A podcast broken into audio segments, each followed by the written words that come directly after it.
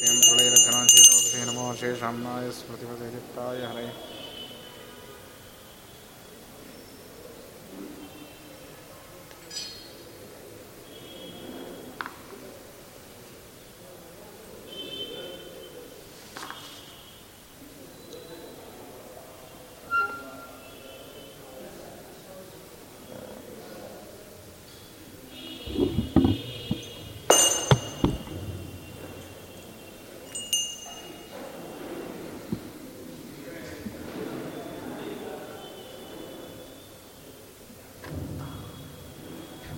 ಶ್ರೀಗುರುಭ್ಯೋ ನಮಃ ಪರಮಗುರುಭ್ಯೋ ನಮಃ ಶ್ರೀಮದಾನಂದತೀರ್ಥಭಗವತ್ಪಾದಾಚಾರ್ಯಗುರುಭ್ಯೋ ನಮಃ ಹರಿ ಓಂ ನಾರಾಯಣಾಯ ಪರಿಪೂರ್ಣಗುಣರ್ಣವಾಯ ವಿಶ್ವೋದಯಸ್ಥಿತಿಲಯೋನ್ಯತಿಪ್ರದಾಯ ಜ್ಞಾನಪ್ರದಾಯ ವಿಬುಧಾ ಸ್ವರಸೌಖ್ಯದುಃಖ ಸತ್ಕಾರಣಾಯ ವಿತತಾಯ ನಮೋ ನಮಸ್ತೆ आसीदुदारगुणवारिधिरप्रमेयो नारायणः परतमः परमात्स एकः संशान्तसंविदखिलं जठरे निदाय लक्ष्मीभुजान्तर्गतस्वरतोऽपि चाग्रे अभ्रमं भङ्गरहितम् अजडं विमलं सदा।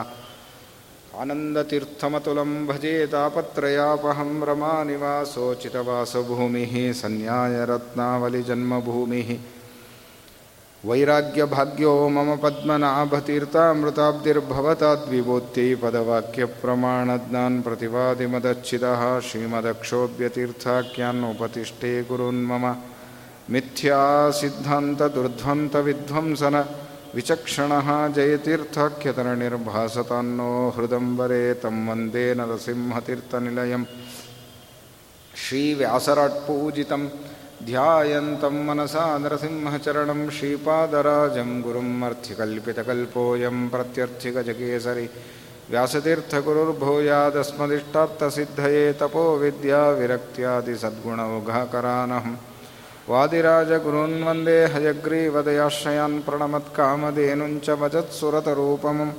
श्रीभावबोधकृत्पादचिन्तामणिमुपास्महे मूकोऽपि यत्प्रसादेन मुकुन्दशयनायते राजराजायते रिक्तो राघवेन्द्रं तमाश्रये ब्रह्मचर्यहरिप्रीतिसुविद्या वादशालिनः इष्टदान् कष्टहर्तॄन्नः ವಿದ್ಯಾಮಾನ್ಯಾನ್ ಮುನೀನ್ ನಮಃ ಶ್ರೀ ಗುರುಭ್ಯೋ ನಮಃ ಭೀಷ್ಮರು ಕ್ಷೇತ್ರಜ್ಞ ಅನ್ನುವ ನಾಮದ ವಿವರಣೆಯನ್ನು ತಿಳಿಸಿಕೊಟ್ಟು ಮುಂದಿನ ನಾಮವನ್ನು ಹೇಳುತ್ತಾರೆ ಅಕ್ಷರ ಭಗವಂತನಿಗೆ ಅಕ್ಷರ ಅನ್ನುವ ನಾಮದ ಒಂದು ವೈಶಿಷ್ಟ್ಯವನ್ನು ಹೇಳ್ತಾ ಇದ್ದಾರೆ.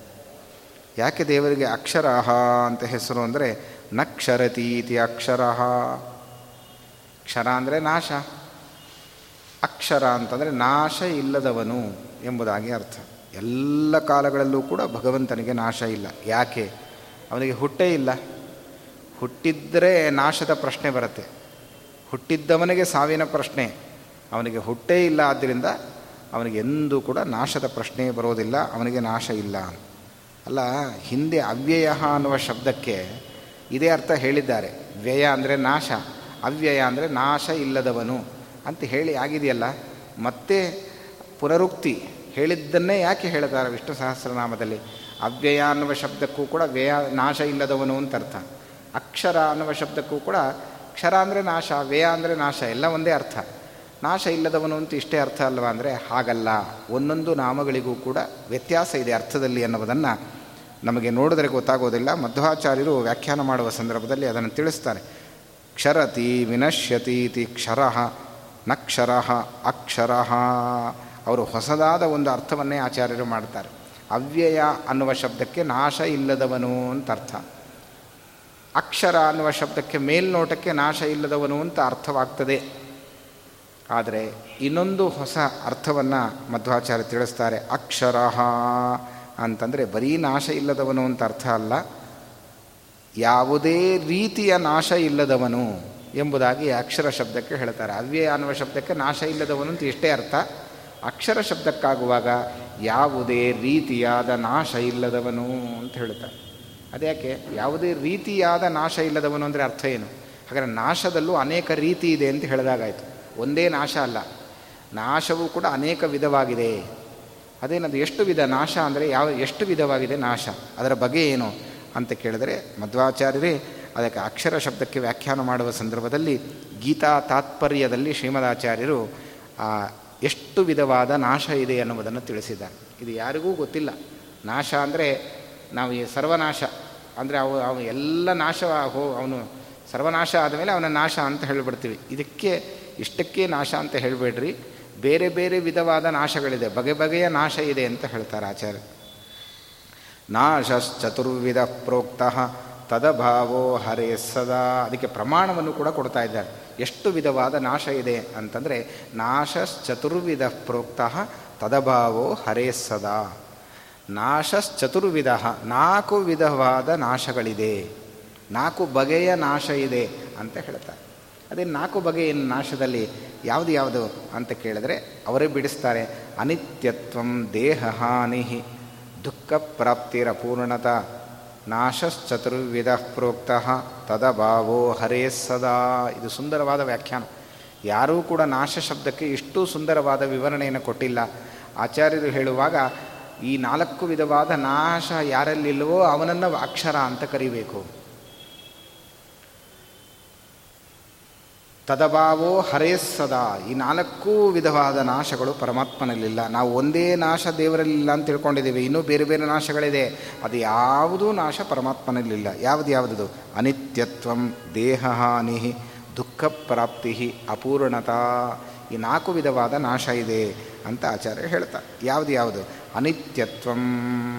ಅನಿತ್ಯತ್ವಂ ಅಂತಂದರೆ ಸ್ವರೂಪನಾಶ ಅಂತ ಹೇಳ್ತಾರೆ. ಇದನ್ನು ಅನಿತ್ಯತ್ವಂ ಅಂತ ಕರೆದಿದ್ದಾರೆ. ಏನದು ಸ್ವರೂಪನಾಶ ಅಂತಂದರೆ ಏನು? ಅಂತಂದರೆ ಅದನ್ನು ಹೇಳ್ತಾರೆ, ನಮ್ಮ ಶರೀರ ಇದೆ. ನಮ್ಮ, ಅದರ ಒಳಗೆ ಜೀವನ ಸ್ವರೂಪ ಇದೆ. ಜೀವನ ಸ್ವರೂಪ ಬೇರೆ, ಈ ಶರೀರ ಬೇರೆ, ಜೀವ ಬೇರೆ. ಹಾಗಾದರೆ ಈ ಶರೀರಕ್ಕೆ ನಾಶವಿದೆ, ಆದರೆ ಸ್ವರೂಪಕ್ಕೆ ನಾಶ ಇಲ್ಲ. ಈ ಶರೀರ ನಾಶವಾದರೂ ಜೀವನಿಗೆ ಮಾತ್ರ ನಾಶ ಇಲ್ಲ. ಹಾಗಾಗಿ ಇಂತಹ ನಾಶ, ಶರೀರ ನಾಶವಾಗಿ ಜೀವ ಮಾತ್ರ ಉಳಿತಾನೆ. ಜೀವನಿಗೆ ನಾಶ ಇಲ್ಲ, ಅವನ ಸ್ವರೂಪಕ್ಕೂ ನಾಶ ಇಲ್ಲ. ಹೇಗೋ ಹಾಗೆ ದೇವರಿಗೂ ಕೂಡ ನಾವು ಆ ರೀತಿಯಾದ ನಾಶ ಇದೆ ಅಂತ ತಿಳಿಯಬಾರದು ಅಂತ ಸ್ವರೂಪ ನಾಶ ಭಗವಂತನಿಗೆ ಎಂದೂ ಕೂಡ ಇಲ್ಲ ಅಂತ ಹೇಳ್ತಾ ಇದ್ದಾನೆ ಏನದು, ಅದೇನು ಗೊತ್ತಾಗೋದಿಲ್ಲ. ಸ್ವರೂಪ ನಾಶ ಅಂದರೆ ಏನು? ಜೀವನಿಗೂ ಸ್ವರೂಪ ನಾಶ ಇಲ್ವಲ್ಲ? ಶರೀರ ನಾಶ ಇದೆ, ಸ್ವರೂಪ ನಾಶ ಜೀವನಿಗೂ ಇಲ್ಲ. ಆದರೆ ಅನಿತ್ಯತ್ವಂ ಅನ್ನುವ ಶಬ್ದಕ್ಕೆ ವಿವರಣೆಯನ್ನು ಕೊಡ್ತಾರೆ.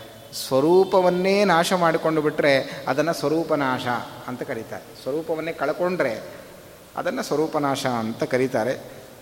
ಇದು ಜೀವನಿಗೂ ಇಲ್ಲ, ದೇವರಿಗೂ ಇಲ್ಲ. ಹಾಗಾದರೆ ಅನಿತ್ಯತ್ವಂ ಅನ್ನುವ ಶಬ್ದಕ್ಕೆ ಅರ್ಥ ಏನು ಅಂತಂದರೆ ಅದಕ್ಕೆ ಸರಿಯಾದ ಅರ್ಥ ತಿಳಿಬೇಕಾದ್ರೆ ಉದಾಹರಣೆ ಕೊಟ್ಟಿದ್ದಾರೆ ಶಾಸ್ತ್ರದಲ್ಲಿ. ಏನದು ಅಂತಂದರೆ ನೋಡಿ, ಘಟ ಇದೆ. ಅಂದರೆ ಮಡಿಕೆ ಇದೆ. ಮಡಿಕೆಯ ಸ್ವರೂಪ ಇದೆ. ಆಕಾರ ಇದೆಯಲ್ಲ, ಮಡಿಕೆಯ ಆಕಾರ ಅದು ಸ್ವರೂಪ. ಮಡಿಕೆಯೂ ಇದೆ, ಮಡಿಕೆಯ ಆಕಾರವೂ ಇದೆ. ಮಡಿಕೆ ನಾಶವಾಗುವಾಗ ಅದರ ಜೊತೆಗೆ ಆಕಾರ ಮಾತ್ರ ಉಳಿಯೋದಿಲ್ಲ. ಮಡಿಕೆ ನಾಶವಾಗುವಾಗ ಮಡಿಕೆಯ ಆಕಾರವೂ ನಾಶವಾಗಿ ಹೋಗುತ್ತೆ. ಮಡಿಕೆಯನ್ನು ಒಡೆದರೆ ಅದರ ಆಕಾರ ಉಳಿಯುತ್ತೇನೋ? ಖಂಡಿತ ಉಳಿಯೋದಿಲ್ಲ. ಈ ಮನುಷ್ಯನನ್ನು ಸಂಹಾರ ಮಾಡಿದರೆ ಮನುಷ್ಯ ಸಂಹಾರ ಆಗ್ತಾನೆ, ನಾಶ ಆಗ್ತಾನೆ, ಆದರೆ ಜೀವ ಮಾತ್ರ ಉಳಿತಾನೆ. ಜೀವನನ್ನು ನಾಶ ಮಾಡಲಿಕ್ಕಾಗೋದಿಲ್ಲ. ಹೇಗೆ? ಸ್ವರೂಪ ನಾಶ ಅಂತಂದರೆ ಮಡಿಕೆ ಅದರ ಆಕಾರ. ಮಡಿಕೆ ನಾಶವಾಗುವಾಗ ಅದರ ಆಕಾರವೂ ಹೇಗೆ ಉಳಿಯೋದಿಲ್ಲವೋ ಹಾಗೆ ಈ ರೀತಿಯಾದ ನಾಶ ಭಗವಂತನಲ್ಲಿಲ್ಲ ಅಂತ ನಾವು ತಿಳ್ಕೊಳ್ಬೇಕು.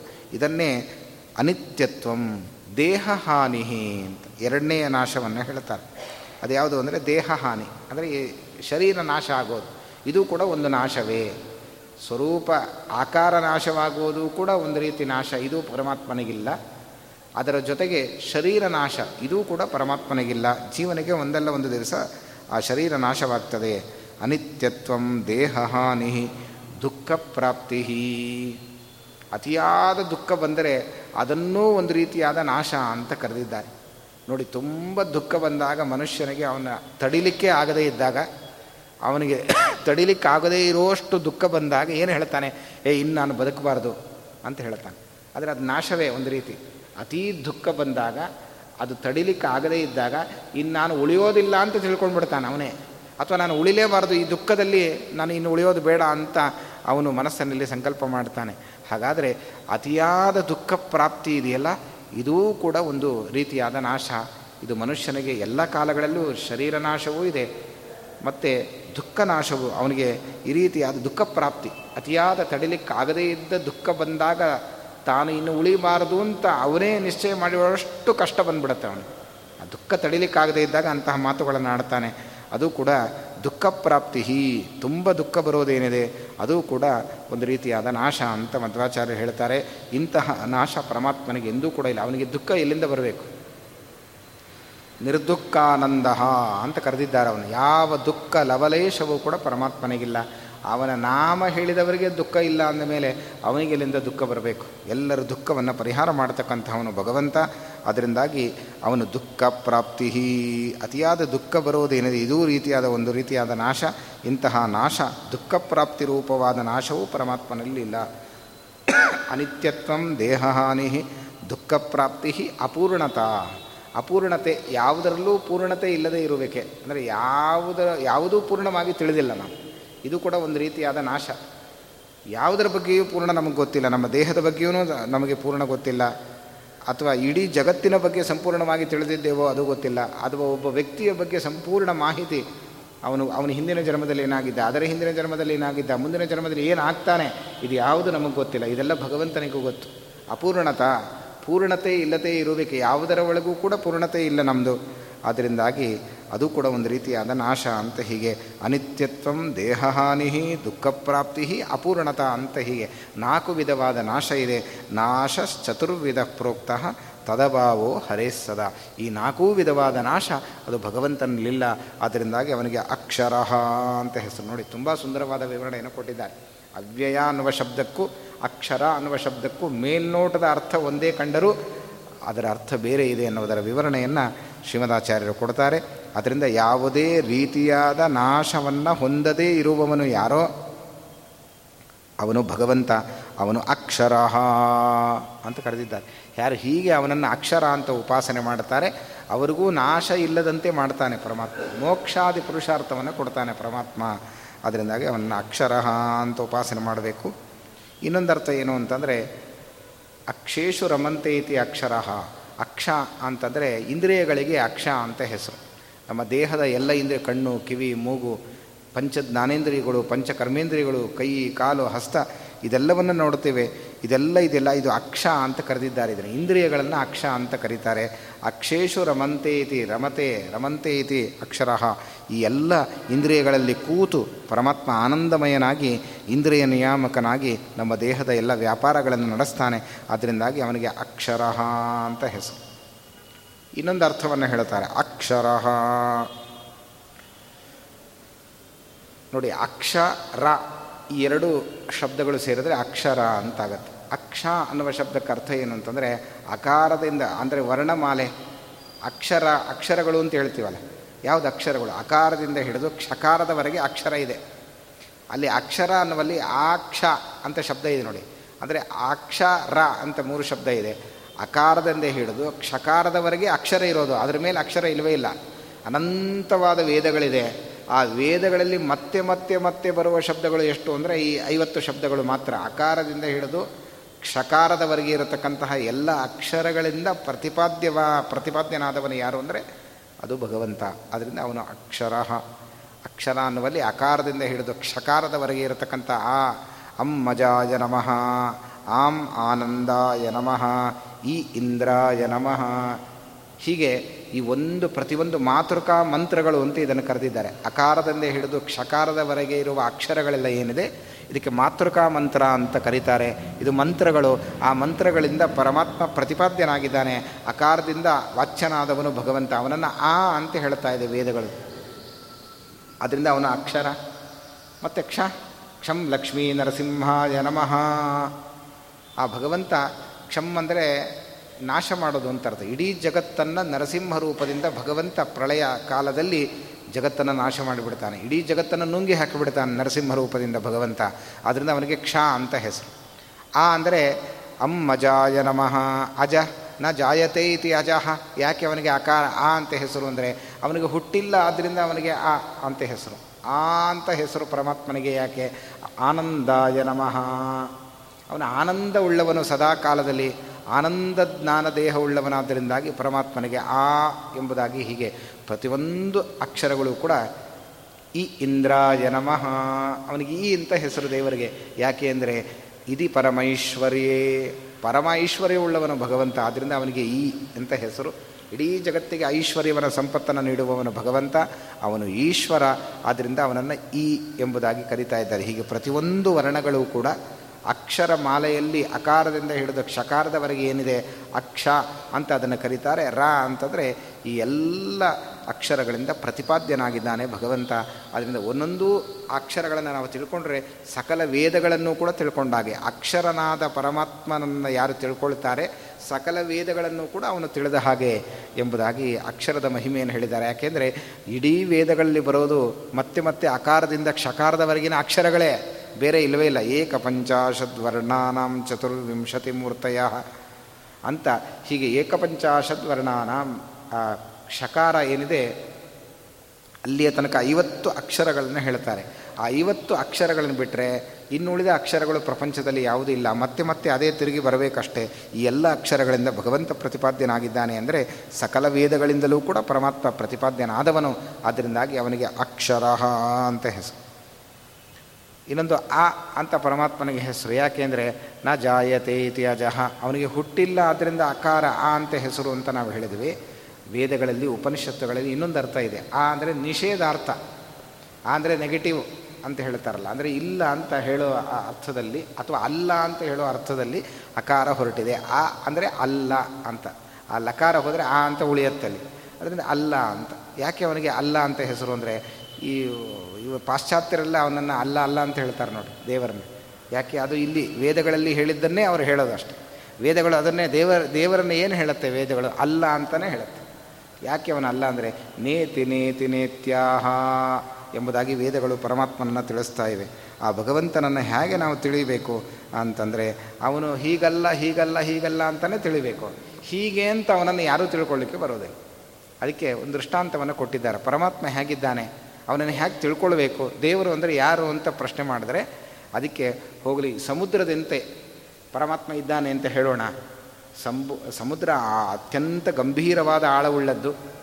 ಸಮುದ್ರದ ಆ ಕಡೆ ಪಾರವನ್ನು ಯಾರೂ ಕೂಡ ಮುಟ್ಲಿಕ್ಕೆ ಸಾಧ್ಯ ಇಲ್ಲ. ಸಮುದ್ರವನ್ನು ದಾಟ್ಲಿಕ್ಕೆ ಆಗೋದಿಲ್ಲ.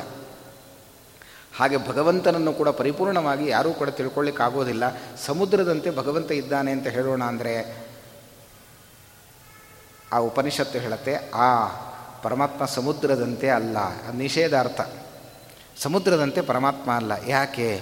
ಅಂತಂದರೆ ಸಮುದ್ರದ ಹತ್ತಿರ ಬಂದು ಒಬ್ಬ ಬಾಯಾರಿದವನು ತುಂಬ ಬೇಸಿ, ಬೇಸಿಗೆಯ ಸಂದರ್ಭದಲ್ಲಿ ಬಾಯಾರಿದವನು ನೀರು, ಒಳ್ಳೆ ಸಿಹಿ ನೀರು ಕುಡಿದು ನಾನು ನನ್ನ ಬಾಯಾರಿಕೆಯನ್ನು ಪರಿಹಾರ ಮಾಡಿಕೊಳ್ಬೇಕು ಅಂತ ಸಮುದ್ರಕ್ಕೆ ಬಂದರೆ ಅವನಿಗೆ ಬಾಯಾರಿಕೆ ಪರಿಹಾರ ಆಗೋದಿಲ್ಲ. ಯಾಕೆಂದರೆ ಸಮುದ್ರ ಉಪ್ಪು ನೀರು. ಈ ಉಪ್ಪು ನೀರಿನ ದೃಷ್ಟಾಂತವನ್ನು ದೇವರಿಗೆ ಕೊಡಲಿಕ್ಕಾಗೋದಿಲ್ಲ. ಅವನು ಕ್ಷೀರ ಸಮುದ್ರದಲ್ಲಿ ವಾಸ ಮಾಡುವವನು, ಪರಮಾತ್ಮ.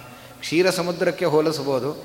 ಈ ಸಮುದ್ರಕ್ಕೆ ಉಪ್ಪು ನೀರಿನ ಸಮುದ್ರವನ್ನು ಭಗವಂತನಿಗೆ ಹೋಲಿಕೆ ಕೊಡಲಿಕ್ಕಾಗೋದಿಲ್ಲ. ಆದ್ದರಿಂದ ಸಮುದ್ರದಂತೆಯೂ ಭಗವಂತ ನಾ ನೇತಿ ನೇತಿ ನೇತಿ ನೇತ್ಯಾಹ.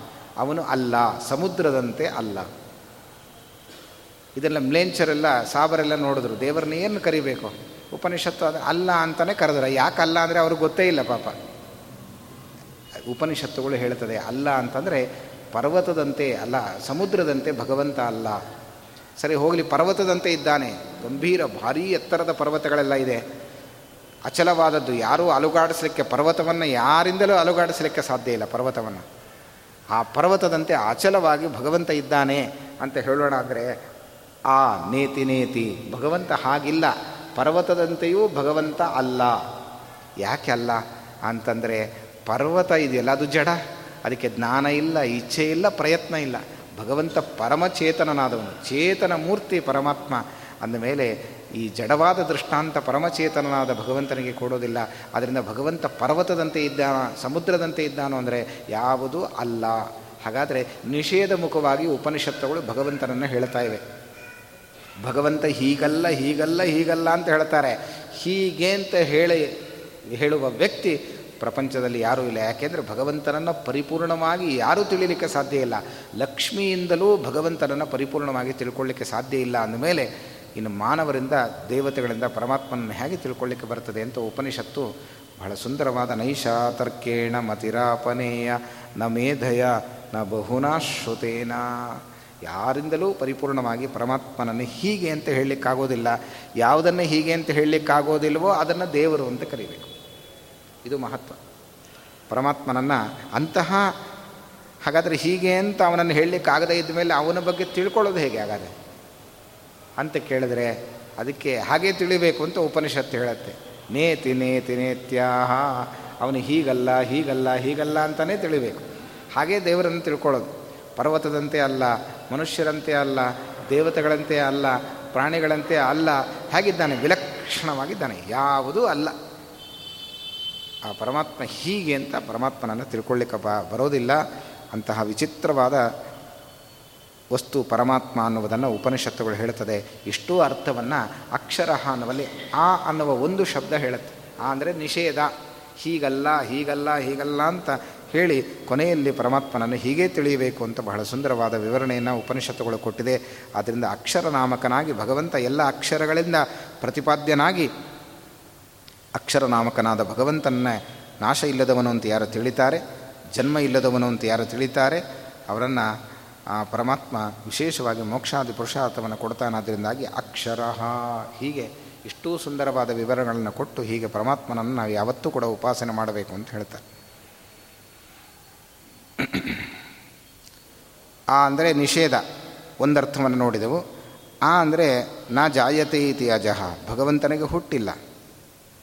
ಮತ್ತು ಅವನು ಸರ್ವೋತ್ತಮನಾಗಿದ್ದಾನೆ. ಆದ್ದರಿಂದ ಅವನಿಗೆ ಅಕ್ಷರ ಅಂತ ಹೇಳಿದ್ರು. ಈ ಸಂಪೂರ್ಣ ಈ ಅಕಾರದಿಂದ ಹಿಡಿದು ಕ್ಷಕಾರದವರೆಗೆ ಪ್ರತಿಪಾದ್ಯನಾದವನು ಯಾರು ಅಂದರೆ ಭಗವಂತನೇ. ಇನ್ಯಾರೂ ಈ ಮಾತೃಕ ಅಕ್ಷರಗಳಿಂದ ಪ್ರತಿಪಾದ್ಯರಾದವರು ಇಲ್ಲ. ಪರಿಪೂರ್ಣವಾಗಿ, ಸ್ವತಂತ್ರವಾಗಿ, ಸಾಕಲ್ಯೇನ ಪರಮ ಮುಖ್ಯತೆಯ ಈ ಅಕ್ಷರಗಳಿಂದ ಭಗವಂತನೇ ಅವನು ಪ್ರತಿಪಾದ್ಯನಾಗಿದ್ದಾನೆ. ಇನ್ಯಾರೂ ಪ್ರತಿಪಾದ್ಯರಾಗಲಿಕ್ಕೆ ಸಾಧ್ಯ ಇಲ್ಲ. ಆದ್ದರಿಂದ ಭಗವಂತನಿಗೆ ಅಕ್ಷರ ಅಂತ ಹೆಸರು. ಆದರೆ ಲಕ್ಷ್ಮಿಗೂ ಕೊಡುವಂಥ ಕೂಡ ಅಕ್ಷರ ಅಂತ ಹೆಸರು ಬಳಸಿದ್ದಾರೆ.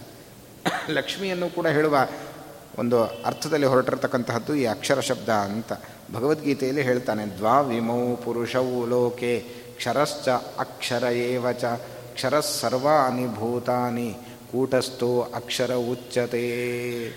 ಕ್ಷರ, ಅಕ್ಷರ ಅಂತ ಎರಡು ಪುರುಷರು. ಕ್ಷರ ಅಂದರೆ ಬ್ರಹ್ಮಾದಿ ದೇವತೆಗಳ ತನಕ.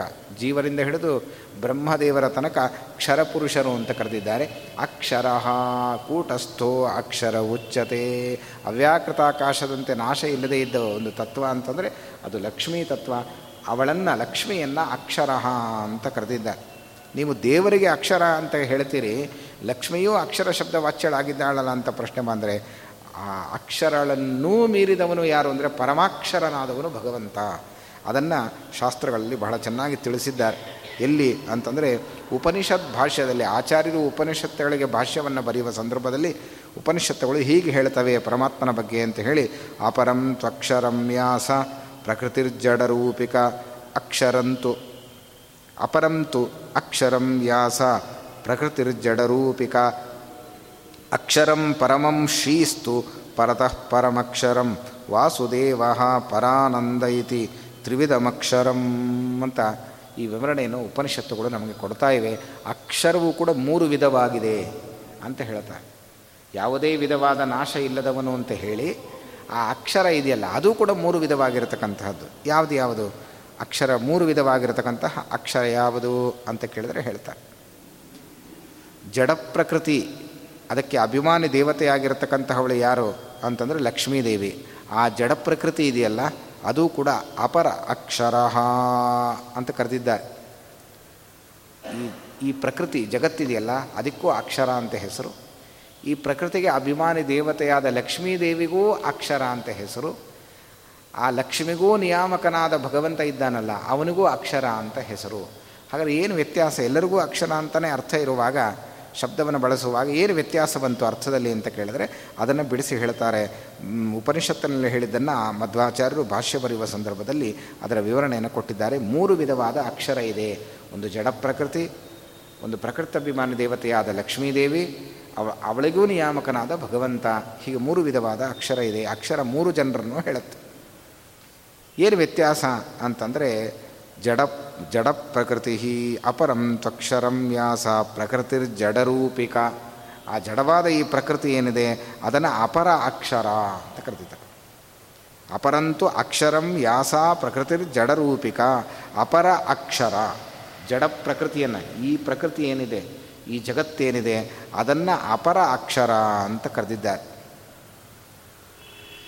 ಮತ್ತು ಈ ಜಡವಾದ ಪ್ರಕೃತಿಗೆ ಅಭಿಮಾನಿ ದೇವತೆಯಾಗಿರ್ತಕ್ಕಂತಹ ಲಕ್ಷ್ಮೀ ದೇವಿ ಏನಿದ್ದಾಳೆ, ಅವಳನ್ನು ಏನು ಕರೆದಿದ್ದಾರೆ ಅಂದರೆ ಪರಮಾಕ್ಷರ ಅಂತ ಕರೆದಿದ್ದಾರೆ. ಅಂದರೆ ಈ ಜಡ ಪ್ರಕೃತಿಗಿಂತ ಉತ್ತಮಳಾದವಳು ಅಕ್ಷರ ಯಾರು ಅಂತಂದರೆ ಅದು ಪರಮಾಕ್ಷರ ಅಪರ ಅಕ್ಷರ ಪರಮಾಕ್ಷರ ಅಪರ ಅಕ್ಷರಕ್ಕಿಂತಲೂ ಕೂಡ ಉತ್ತಮಳಾದ ಲಕ್ಷ್ಮೀದೇವಿ ಅವಳ ಪರಮಾಕ್ಷರ ಅಂತ ಅನ್ನಿಸಿಕೊಂಡಿದ್ದಾಳೆ ಇವಳನ್ನೂ ಮೀರಿದ ಅಕ್ಷರ ಯಾರು ಅಂದರೆ ಭಗವಂತ. ಅವನನ್ನು ಏನು ಕರೆಯುತ್ತೆ ಅಂತಂದರೆ, ಶ್ರೀಸ್ತು ಪರತಃ ಪರಮಕ್ಷರಂ. ವಾಸುದೇವ ಪರಾನಂದ ಇತಿ ತ್ರಿವಿಧಮಕ್ಷರಂ ಪರಮಕ್ಷರಂ ಅಂತ ಕರೆದಿದೆ. ಬಹಳ ಸುಂದರವಾದ ವಿವರಣೆಯನ್ನು ಕೊಟ್ಟಿದ್ದಾರೆ. ಅಪರ ಅಕ್ಷರ ಅದಕ್ಕಿಂತ ಉತ್ತಮಳು ಪರಮಾಕ್ಷರ ಅದಕ್ಕಿಂತ ಉತ್ತಮನಾದ ಭಗವಂತ ಇದ್ದಾನಲ್ಲ, ಅವನು ಬರೀ ಪರಮಾಕ್ಷರ ಅಲ್ಲ, ಪರತಃ ಪರಮಾಕ್ಷರ ಅಂತ.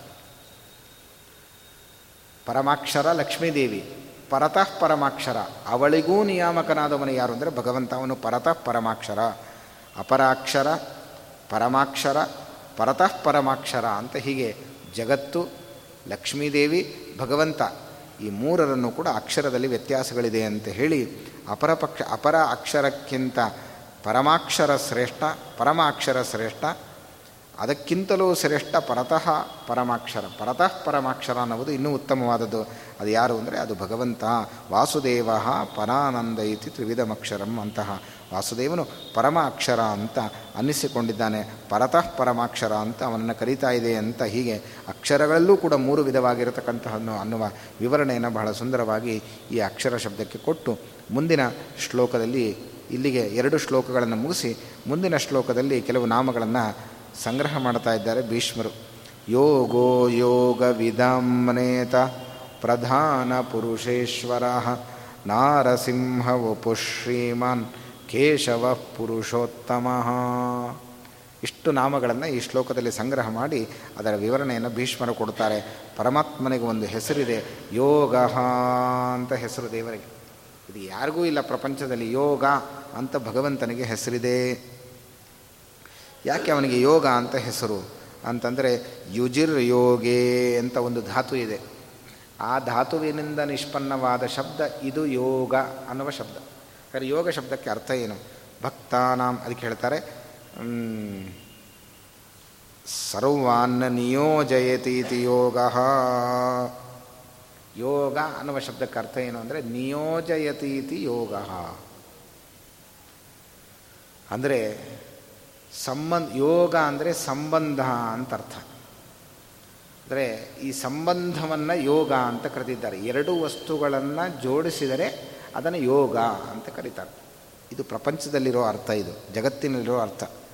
ಆದರೆ ಭೀಷ್ಮರು ಹೇಳ್ತಾರೆ, ಇಷ್ಟೇ ಅರ್ಥ ಅಲ್ಲ, ಇನ್ನು ಹೊಸದಾದ ಅರ್ಥ ಇದೆ ಇದಕ್ಕೆ. ಏನದು ಅಂದರೆ ಯೋಗ ಅಂತಂದರೆ ಭಕ್ತಾನಾಂ ಸರ್ವಾನ್ನ ಕಾಮಾನ್ ನಿಯೋಜಯತೀತಿ ಯೋಗ ಅಂತ ವ್ಯಾಖ್ಯಾನ ಮಾಡಿದ್ದಾರೆ. ಭಕ್ತಾನಾಂ ಸರ್ವಾನ್ನ ಕಾಮಾನ್ನ ನಿಯೋಜಯತೀತಿ ಯೋಗ. ಒಂದು ವಸ್ತುವಿನ ಜೊತೆ ಇನ್ನೊಂದು ವಸ್ತುವನ್ನು ಸಂಬಂಧಗೊಳಿಸಿದರೆ, ಸೇರಿಸಿದರೆ ಅದನ್ನು ಯೋಗ ಅಂತ ಕರೀತಾರೆ. ಇನ್ನು ದೇವರಲ್ಲಿ ಯೋಗ ಅಂತ ಯಾಕೆ ಶಬ್ದ ಪ್ರಯೋಗ ಮಾಡಿದ್ದಾರೆ ಅಂದರೆ ಭಕ್ತಾನಾಂ ಸರ್ವಾನ್ ಕಾಮಾನ್ ನಿಯೋಜಯತೀತಿ ಯೋಗ. ಭಕ್ತರ ಕಾಮನೆಗಳನ್ನು ಪೂರ್ಣ ಮಾಡ್ತಾನಂತೆ, ಪರಮಾತ್ಮ ಪೂರೈಸ್ತಾನಂತೆ.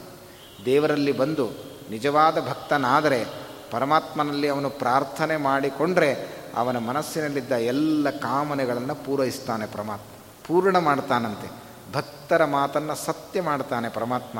ಆದ್ದರಿಂದಾಗಿ ಅವನಿಗೆ ಯೋಗ ಅಂತ ಇದು ಒಂದು ವಿಶಿಷ್ಟವಾದ ಅರ್ಥವನ್ನು ಬರೀತಾರೆ. ಭಕ್ತಾನಾಂ ಸರ್ವಾನ್ನ ಕಾಮಾನ್ನ ನಿಯೋಜಯತೀತಿ ಯೋಗ.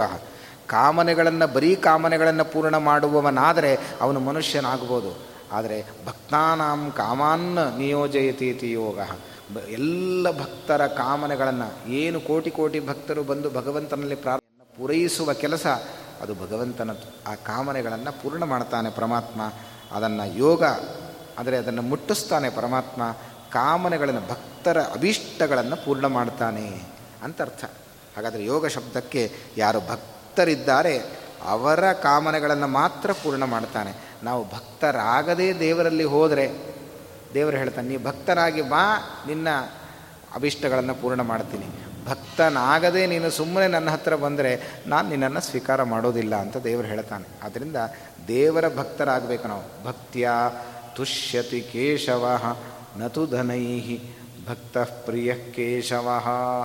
ಆ ಭಗವಂತ ನಾವು ಕೊಡುವ ಪದಾರ್ಥದ ಹಿನ್ನೆಲೆಯಲ್ಲಿ ಸ್ವೀಕಾರ ಏನು ಮಾಡ್ತಾನೆ ಅಂತಂದರೆ ಆ ಭಕ್ತಿಯನ್ನು ಸ್ವೀಕಾರ ಮಾಡ್ತಾನೆ. ಶ್ರದ್ಧೆ, ಭಕ್ತಿ, ಆದರ, ವಿಶ್ವಾಸ ಇದೆಲ್ಲವನ್ನು ಪ್ರೀತಿ, ಇದನ್ನು ಪರಮಾತ್ಮ ಸ್ವೀಕಾರ ಮಾಡ್ತಾನೆ. ನಾವು ಕೊಡುವ ವಸ್ತು ಪ್ರಧಾನ ಅಲ್ಲ ಅದರ ಹಿನ್ನೆಲೆಯಲ್ಲಿದ್ದ ಭಕ್ತಿ ಪ್ರೀತಿಗಳನ್ನು ಪರಮಾತ್ಮ ನೋಡ್ತಾನೆ. ಸುಮ್ಮನೆ ಅನಾದರದಿಂದ ಏನೋ ಕೊಟ್ಟರೆ ಮನುಷ್ಯನೇ ಅದನ್ನು ತಗೊಳ್ಳೋದಿಲ್ಲ.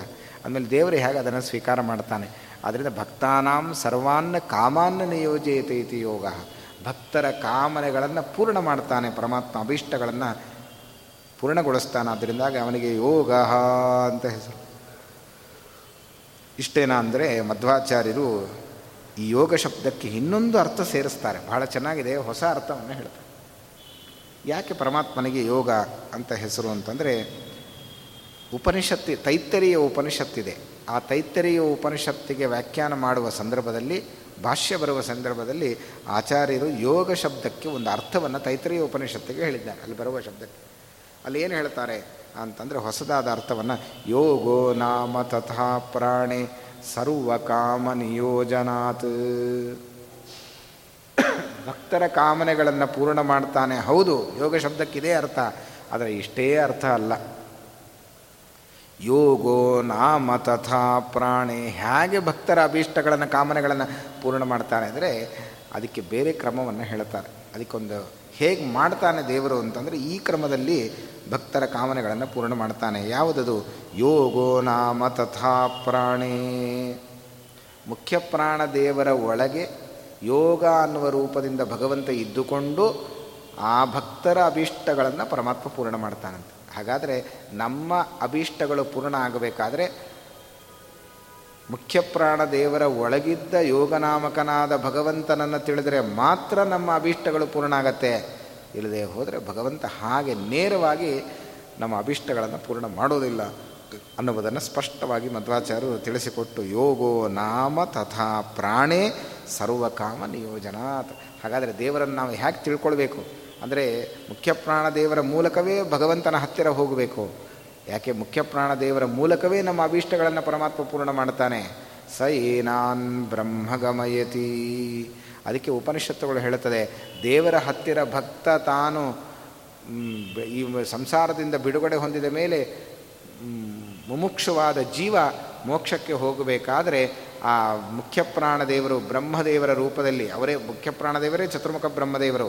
ಆ ಬ್ರಹ್ಮದೇವರು ಮುಖ್ಯ ಪ್ರಾಣದೇವರು ಜೀವನನ್ನು ಕರೆದುಕೊಂಡು ಹೋಗಿ ದೇವರ ಹತ್ತಿರ ಕರ್ಕೊಂಡು ಹೋಗಿ ಅವರು ಬಿಡ್ತಾನಂತೆ ಬಿಟ್ಟು ಹೇಳ್ತಾನಂತೆ ಇವನು ನಿಜವಾದ ಭಕ್ತ, ನೀನು ಇವನನ್ನು ಸ್ವೀಕಾರ ಮಾಡು ಅಂತ ಆ ಚತುರ್ಮುಖ ಬ್ರಹ್ಮದೇವರು, ಮುಖ್ಯ ಪ್ರಾಣದೇವರೇ ಆದ ಆ ಚತುರ್ಮುಖ ಬ್ರಹ್ಮದೇವರು ಪರಮಾತ್ಮನಲ್ಲಿ ಹೇಳಿದಾಗ, ಭಗವೋ, ಇವನು ನಿಜವಾದ ಭಕ್ತ ಅಂತ ಭಗವಂತ ಸ್ವೀಕಾರ ಮಾಡಿ ಅವನ ಅಭೀಷ್ಟಗಳನ್ನು ಪೂರ್ಣ ಮಾಡ್ತಾನಂತೆ ಪರಮಾತ್ಮ. ಆದ್ದರಿಂದಲೇ ಭಕ್ತ ಯೋಗೋ ನಾಮ ತಥಾ ಪ್ರಾಣಿ ಸರ್ವ ಕಾಮ ದೇವರನ್ನು ತಿಳಿದುಕೊಳ್ಳುವಾಗ ಮುಖ್ಯ ಪ್ರಾಣಾಂತರ್ಗತ ಭಾರತೀರಮಣ ಮುಖ್ಯ ಪ್ರಾಣಾಂತರ್ಗತ ಅಂತ ಹೇಳ್ತೀವಿ ನಾವು. ಅಥವಾ ಮಧ್ವಾಚಾರ್ಯಾಣ ಹೃತ್ಕಮಲ ಮಧ್ಯ ನಿವಾಸಿ ವಾಸುದೇವ ಸಂಕರ್ಷಣಾಯ ನಮಃ.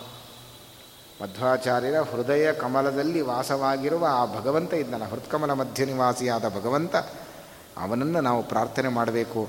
ಮುಖ್ಯ ಪ್ರಾಣ ದೇವರ ಮೂಲಕವೇ ಭಗವಂತನನ್ನು ತಿಳಿಬೇಕು. ಅವರೇ ಮಧ್ವಾಚಾರ್ಯರಾಗಿ ಅವತಾರ ಮಾಡಿ ಬಂದಿದ್ದಾರೆ. ಅಂತಹ ಶ್ರೀಮದಾಚಾರ್ಯರು ಕೊಟ್ಟ ಮಾರ್ಗ, ಅವರು ಹೇಳಿದ ಮಾರ್ಗದಲ್ಲೇ ನಾವು ಪರಮಾತ್ಮನನ್ನು ಅನುಸರಿಸಿದರೆ ದೇವರು ನಮ್ಮ ಎಲ್ಲ ಅಭಿಷ್ಟಗಳನ್ನು, ಕಾಮನೆಗಳನ್ನು ಪೂರ್ಣ ಮಾಡ್ತಾನೆ, ಅನುಗ್ರಹ ಮಾಡ್ತಾನೆ. ಅದರಿಂದಾಗಿ ಭಗವಂತನಿಗೆ ಯೋಗ ಅಂತ ಹೆಸರು ಅಂತ ಈ ಹೊಸದಾದ ಒಂದು ಅರ್ಥವಾದ ಕಲ್ಪನೆಯನ್ನು ಶ್ರೀಮದಾಚಾರ್ಯರು ಆ ಉಪನಿಷತ್ತಿಗೆ, ತೈತರಿಯ ಉಪನಿಷತ್ ಪಾಶ್ಯದಲ್ಲಿ, ಅವರು ವ್ಯಾಖ್ಯಾ, ಉಪನಿಷತ್ತಿಗೆ ವ್ಯಾಖ್ಯಾನ ಮಾಡುವ ಸಂದರ್ಭದಲ್ಲಿ ಈ ಅರ್ಥವನ್ನು ಹೇಳಿದ್ದಾರೆ. ಆದ್ದರಿಂದ ನಾವು ನಮ್ಮ ಅಭೀಷ್ಟಗಳು ಪೂರ್ಣ ಆಗಿಲ್ಲ ಅಂದರೆ ನಮ್ಮ ಉಪಾಸನೆ ಸರಿ ಇಲ್ಲ ಅಂತ ಅರ್ಥ. ಯಾವ ಪ್ರತೀಕದಲ್ಲಿ ದೋಷ ಇದೆಯೋ ಆ ಪ್ರತೀಕದಲ್ಲಿ ಭಗವಂತನನ್ನು ನಾವು ಪ್ರಾರ್ಥನೆ ಮಾಡಿದ್ರೆ ನಮ್ಮ ಅಭೀಷ್ಟಗಳು ಪೂರ್ಣ ಆಗೋದಿಲ್ಲ. ಅದಕ್ಕೆ ಯೋಗೋ ನಾಮ ತಥಾ ಪ್ರಾಣಿ. ಮುಖ್ಯ ಪ್ರಾಣನ ಒಳಗೆ ಯೋಗನಾಮಕನಾಗಿ ಭಗವಂತ ಇದ್ದರೆ ಮಾತ್ರ ಅದು ಅಲ್ಲಿ ಯಾವ ಆ ಪ್ರತೀಕದಲ್ಲಿ ದೋಷಗಳಿರೋದಿಲ್ಲ. ಆ ಪ್ರತೀಕದಲ್ಲಿ ದೋಷ ಇಲ್ಲ. ಅಲ್ಲಿ ಮಾತ್ರ ಎಲ್ಲ ನಾವು ವರಗಳನ್ನು ಅಥವಾ ಅಭೀಷ್ಟಗಳನ್ನು ಪೂರ್ಣ ಮಾಡಿಕೊಳ್ಳಿಕ್ಕೆ ಸಾಧ್ಯ ಇದೆ. ಇದು ಮುಖ್ಯ ಪ್ರಾಣ ದೇವರ ಅಂತರ್ಗತನಾದ ಭಗವಂತನ ಮೂಲಕವೇ ನಾವು ಹೋಗಿ ಮುಖ್ಯ ಪ್ರಾಣನ ಮೂಲಕವೇ ಹೋಗಬೇಕು ದೇವರ ಹತ್ರ. ಹೀಗೆ ಪರಮಾತ್ಮನನ್ನು ಉಪಾಸನೆ ಮಾಡಬೇಕು. ಯಾರು ಮುಖ್ಯ ಪ್ರಾಣನನ್ನು ಬಿಟ್ಟು ಕೇವಲ ಭಗವಂತನನ್ನು ಉಪಾಸನೆ ಮಾಡ್ತಾರೆ, ಅವರು ದೇವರ ಭಕ್ತರಾಗೋ, ಆಗಲಿಕ್ಕೆ ಸಾಧ್ಯವೇ ಇಲ್ಲ. ದೇವರ ಭಕ್ತರಾಗೋದಿಲ್ಲ ಅಂತ ಹೇಳ್ತಾರೆ. ಹಾಗಾದರೆ ನಾವು ಮುಖ್ಯ ಪ್ರಾಣನ ಮೂಲಕ ಆ ಭಗವಂತನನ್ನು ಆರಾಧನೆ ಮಾಡುವ ಪದ್ಧತಿ ನಮ್ಮಲ್ಲಿ ಬಂದಿದೆ. ಆದ್ದರಿಂದಲೇ ಏನು ನಾವು ದೇವರಿಗೆ ಸಮರ್ಪಣೆ ಮಾಡಬೇಕಾದರೂ ಕೂಡ ಭಾರತೀ ರಮಣ ಮುಖ್ಯ ಪ್ರಾಣಾಂತರ್ಗತ ಶ್ರೀ ಲಕ್ಷ್ಮೀನಾರಾಯಣ ಪ್ರಿಯತಾಮ್ ಅಂತ ಹೇಳ್ತೀವಿ.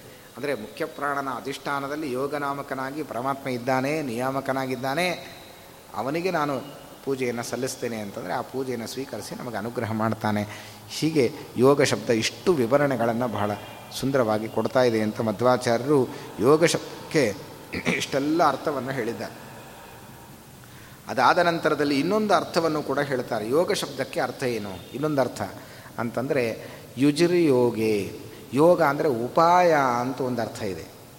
ಯೋಗ ಶಬ್ದಕ್ಕೆ ಎರಡು ವಸ್ತುಗಳ ಸಂಬಂಧ ಮಾಡೋದು ಅಥವಾ ಭಕ್ತರ ಅಭೀಷ್ಟಗಳನ್ನು ಭಗವಂತ ಪೂರ್ಣ ಮಾಡೋದು ಇದೆಯಲ್ಲ? ಇದನ್ನು ಯೋಗ ಅಂತ ಕರೆದರು. ಇನ್ನೊಂದು ಅರ್ಥದಲ್ಲಿ ಹೊರಟ ಯೋಗ ಶಬ್ದಕ್ಕೆ ಅರ್ಥ ಏನು ಅಂತಂದರೆ, ಯೋಗ ಅಂದರೆ ಉಪಾಯ. ಯೋಗ ಉಪಾಯ ಅಂತ ಅರ್ಥ ಮಾಡಿದ್ದ. ಏನದು ಉಪಾಯ? ಯೋಗ ಶಬ್ದಕ್ಕೆ ಉಪಾಯ. ಏನು ಉಪಾಯ ಅಂದರೆ, ಈ ಪ್ರಕೃತಿಯ ಬಂಧನದಿಂದ, ಅನಾದಿ ಕಾಲದ ಈ ಬಂಧನದಿಂದ ದಾಟುವ ಉಪಾಯವನ್ನು ಭಗವಂತ ನಮಗೆ ತೋರಿಸ್ತಾನಂತ.